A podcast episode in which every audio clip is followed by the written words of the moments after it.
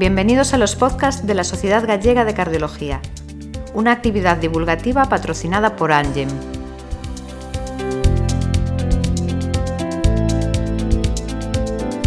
Hola, buenas y bienvenidos a todos a un nuevo podcast de la Sociedad Gallega de Cardiología. Hoy tenemos el placer de conversar con Miguel Piñón Esteban, que como todos conocéis es cirujano cardíaco en eh, el Hospital Álvaro Cunquiro de Vigo, una de las personas con mayor capacidad de trabajo, con mayor sentido común en el trabajo, que esto es una de las cosas más importantes en nuestra profesión eh, que yo conozco y que ha tenido la, la amabilidad de aceptar esta invitación para compartir unos minutos con nosotros. ¿Qué tal, Miguel? ¿Cómo estás? Muy bien, pues eh, muchas gracias por la invitación y por tan amable introducción que no merezco. Oscar, para mí sí que es un placer colaborar con cualquier iniciativa que, tengas y con la Sociedad Gallega de Cardiología, pues, pues mucho más. O sea que muy agradecido por la invitación.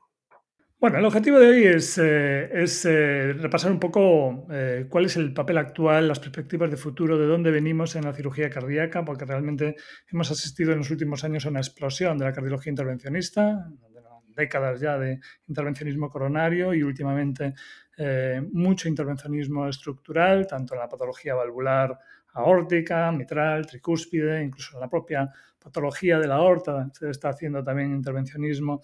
Entonces, eh, vamos un poco a repasar cuál es la visión desde la, perspectiva del cirujano, eh, cuál es el presente, cómo están conviviendo las dos especialidades y, y, cuáles son las perspectivas de futuro. ¿Te parece, Miguel? Vamos a empezar por la cardiopatía isquémica.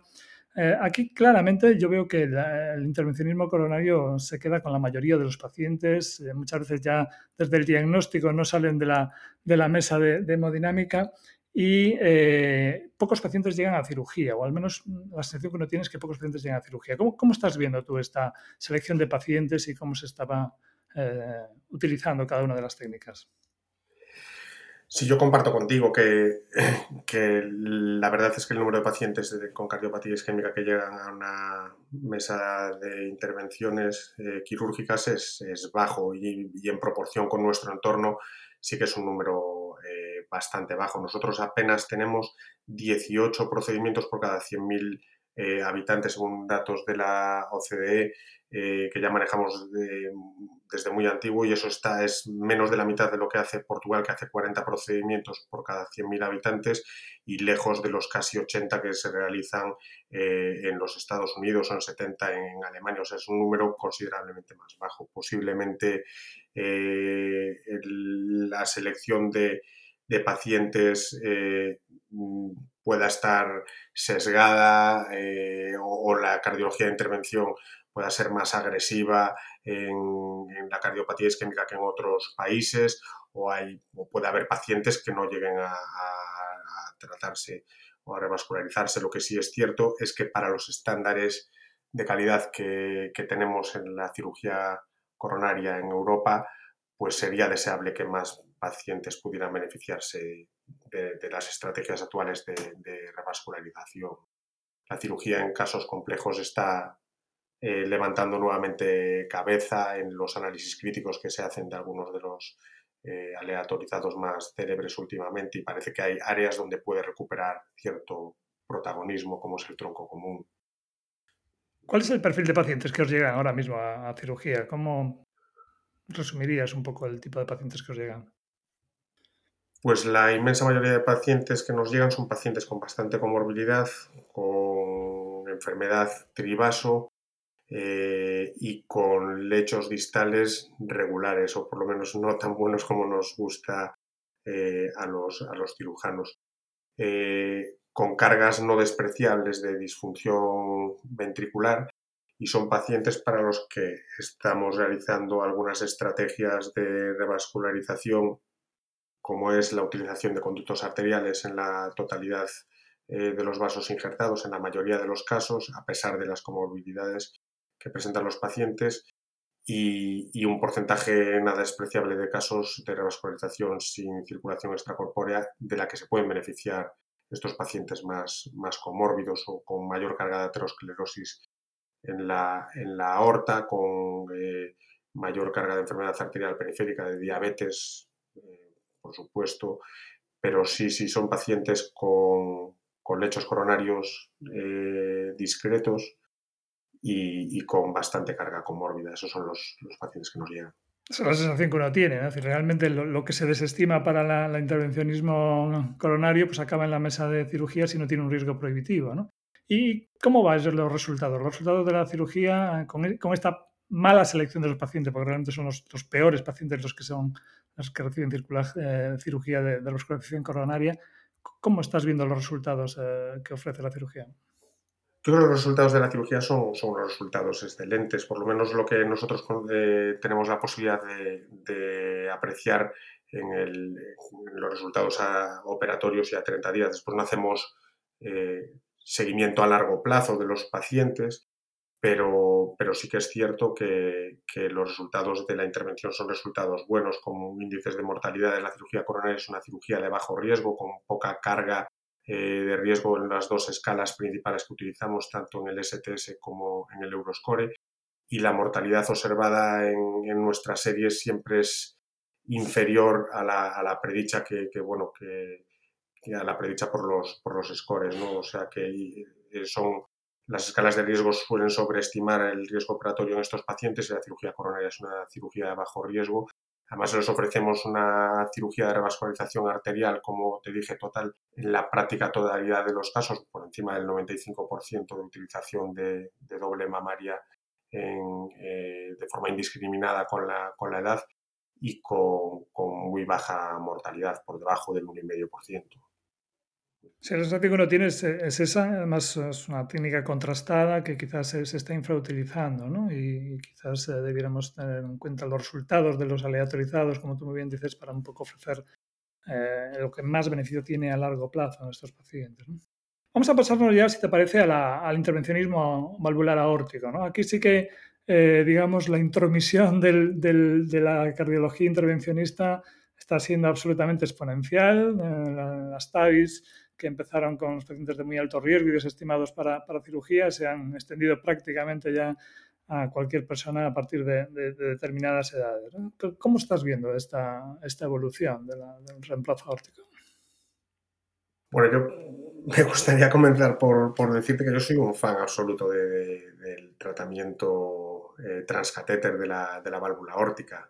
Eh, a mí me parece un concepto eh, revolucionario que ha tenido una expansión exponencial, eh, en muchos casos inesperada por la, por la rapidísima eh, expansión a estratos de riesgo bajo, pero creo que, que, bueno, que es justificada en muchos casos. Ahora bien, es cierto que como alternativa a la cirugía en el bajo riesgo yo creo que en estos momentos hay que tomarlo con cierta cautela todavía.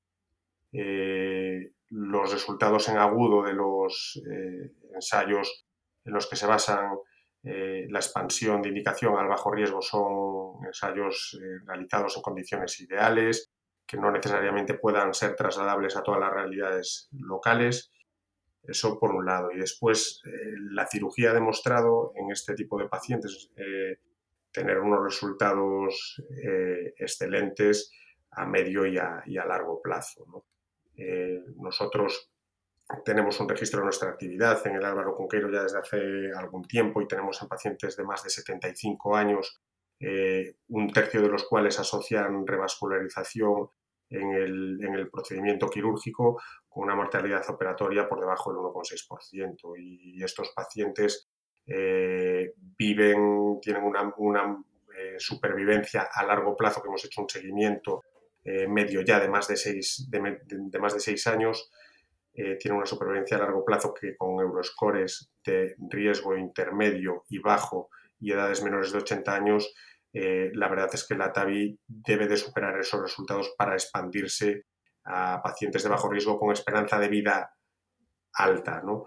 porque tiene una serie de limitaciones que todos, que todos conocemos y una serie de preocupaciones asociadas al procedimiento que no son despreciables y que pueden afectar la, supervivencia a largo plazo de estos pacientes, como es eh, la necesidad de marcapasos, como es eh, el ACV o una estrategia que aún no está completamente definida en cuanto a la antiagregación, anticoagulación para la durabilidad de estas prótesis a largo plazo. O sea que la cirugía yo creo que aún tiene su papel en el bajo riesgo, sobre todo en pacientes que tienen una esperanza de vida superior a los 5 años.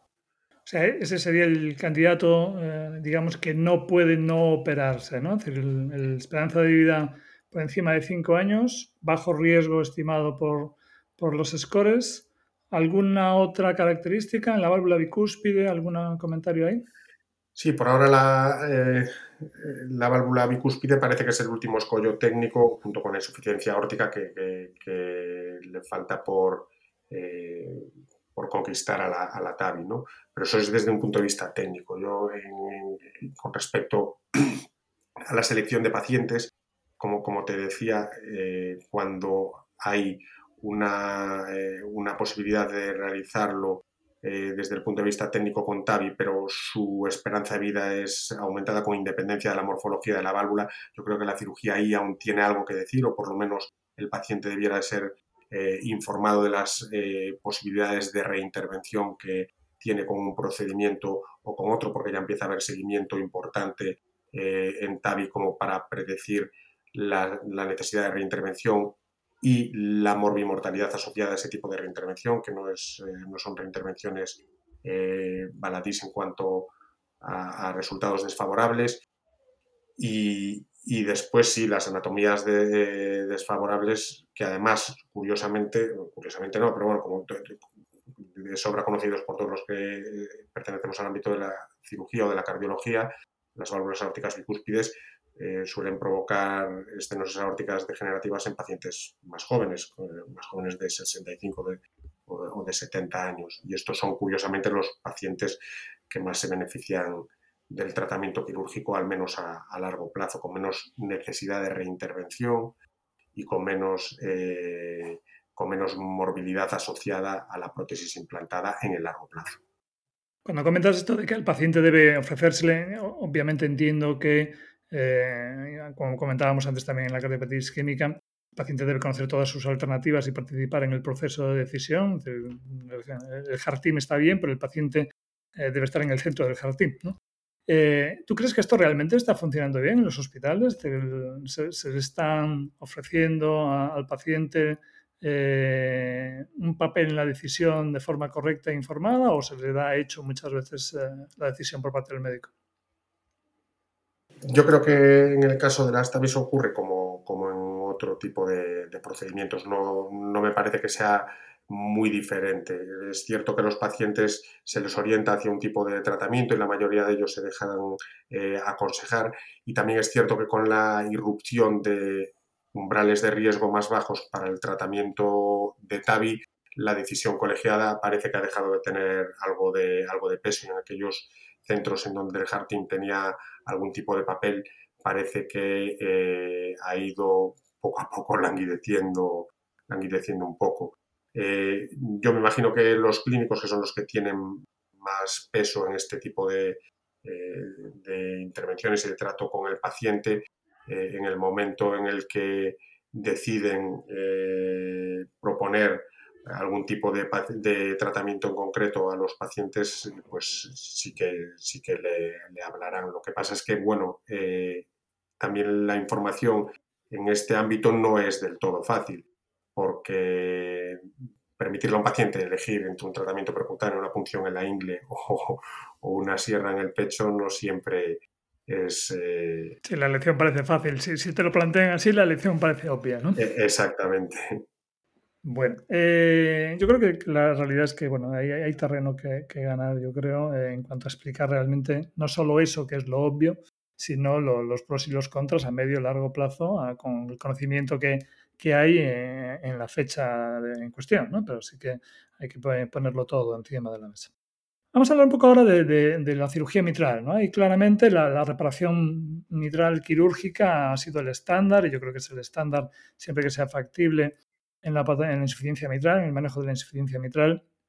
Pero sí es cierto que también, de nuevo, cada vez tenemos más eh, participación del intervencionismo con clips, con modificación del anillo mitral, incluso ya con prótesis implantables a nivel eh, de, la posición mitral. Em, ¿Qué podemos decir aquí? Realmente el intervencionismo debería quedarse para la patología en pacientes no operables o tiene más terreno o crees que va a ganar más terreno?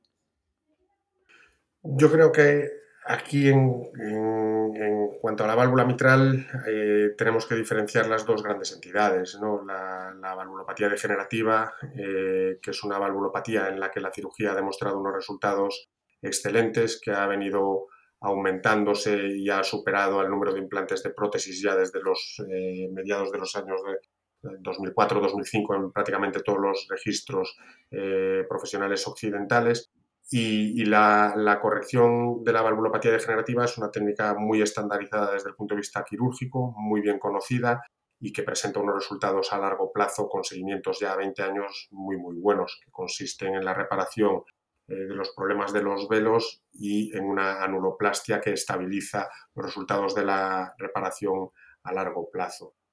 Eh, en este aspecto, el intervencionismo, aunque empieza a presentar pues, con las técnicas eh, borde a borde en pacientes de alto riesgo, eh, con el mitraclip y con técnicas transcatéter quirúrgicas como es el implante de neocuerdas, aunque no acompañadas de anuloplastia, eh, pues empieza a tener algunos resultados que son prometedores, pero que yo creo que aquí la cirugía aún tiene bastante que decir en el largo recorrido. Otra cosa es la insuficiencia mitral funcional, que como sabéis también mejor que yo, pues eh, alguno de los ensayos más recientes como el COP, que aunque se pueda hacer una, lectura crítica del mismo, eh, parece que tiene un beneficio en cuanto a la rehospitalización y la mortalidad de los pacientes con insuficiencia mitral funcional, que es precisamente aquel grupo de pacientes en donde la cirugía reparadora presentaba peores resultados a largo plazo. Entonces yo creo que aquí sí que puede haber sinergias entre las dos estrategias, al igual que en otro tipo de estrategias de revascularización que puede haber eh, diseños de tratamiento personalizados e híbridos en función del perfil de riesgo y de la patología del, enfermo, pero también es verdad que, la invasividad de este procedimiento no debe de poner en jaque los resultados óptimos obtenidos con otras, con otras modalidades de, tratamiento. Y me estoy refiriendo, por supuesto, a la reparación valvular mitral, que es una técnica completamente con resultados contrastadísimos, de muy bajo riesgo, sobre todo cuando se trata de, valvulopatía degenerativa. Yo creo que aquí la cirugía, eh, disminuyendo la invasión, apostando por eh, programas eh, mínimamente invasivos o incluso la implantación de eh, la cirugía robótica en centros de alto volumen, en centros muy vanguardistas, aún la cirugía tiene bastante que decir en la valvulopatía mitral degenerativa. Muy bien. Eh, ya para acabar, vamos a hacer un poco de futurólogos, Miguel. si uno ve el, desarrollo tecnológico de los últimos años en el ámbito de la cardiología intervencionista y de la cirugía, uno de la cirugía lo ve un poco más distante porque no está absolutamente metido en el día a día, pero estoy convencido de que seguramente los avances también han sido importantes. Pero da la sensación de que las velocidades son distintas en los últimos años. ¿no? Da la sensación de que eh, la cardiología intervencionista va poco a poco ganando terreno de una forma muy, rápida, viendo desde el día a día. vamos a hacer un poco aquí de futurólogos y cómo ves tú el futuro, los próximos 10 años. ¿Crees que la cirugía va a estabilizar su papel, va, a ganar pacientes, va a ofrecer resultados menos invasivos o, la, cardiología intervencionista va a seguir con esta eh, perspectiva? Yo creo que las técnicas transcatéter eh, y la, eh, emergencia de, esta, de, nuevas tecnologías, esta disrupción tecnológica en la que nos hayamos eh, ahora va a continuar su, progresión sin ninguna duda y su optimización. Y lo ideal, en mi opinión, es que no sea una confrontación entre la cirugía y la cardiología. Yo creo que hay espacio eh, para todos. Creo que la multidisciplinaridad es eh, uno de los aspectos más vanguardistas de los centros que tienen más volumen y que han liderado pues, esta disrupción tecnológica y yo lo que creo es que hay que cambiar muchas mentalidades y desde luego nosotros los cirujanos creo que debemos de participar y abrazar la tecnología, abrazar eh, la, formación eh, y la actualización y, la, y participar activamente en la innovación, no solo eh, con formación independiente de la industria, sino con la propia industria. Debemos de cambiar y aceptar el cambio de paradigma que está, que está habiendo y pensar que la cirugía no, es una, no está en obsolescencia, sino que está en adolescencia. Debemos de jugar y a, incluirnos en los equipos multidisciplinares de la forma más activa posible y, aceptar y cambiar nuestra, nuestra forma de, formarnos, eh, aceptar que hay eh, habilidades transcatéter, habilidades de videotoracoscopia, habilidades robóticas que tenemos que incorporar, sobre todo los, pues los, cirujanos, que somos los que menos habituados estamos a las habilidades transcatéter, pero que forman parte ya de nuestro día a día, tanto en, en la endocirugía de las válvulas como en la endocirugía vascular, y como ha supuesto en muchas otras especialidades quirúrgicas la aparición de la, de la cirugía asistida por vídeo y de la, y de la robótica. La cirugía está en plena evolución y nosotros tenemos que, adaptarnos. Yo creo que la cirugía no está, no está muerta, sino que está en transformación. Pues eh, comparto perfectamente esta visión, Miguel. Eh, muchísimas gracias, de verdad que ha sido un verdadero placer eh, esta conversación contigo. agradecerte el tiempo que has tenido para, con la Sociedad Gallega de Cardiología y nos vemos en cualquier ocasión. Muchísimas gracias, Miguel. El agradecido soy yo. Muchísimas gracias a vosotros por contar conmigo. Para mí es un placer. Muchas gracias.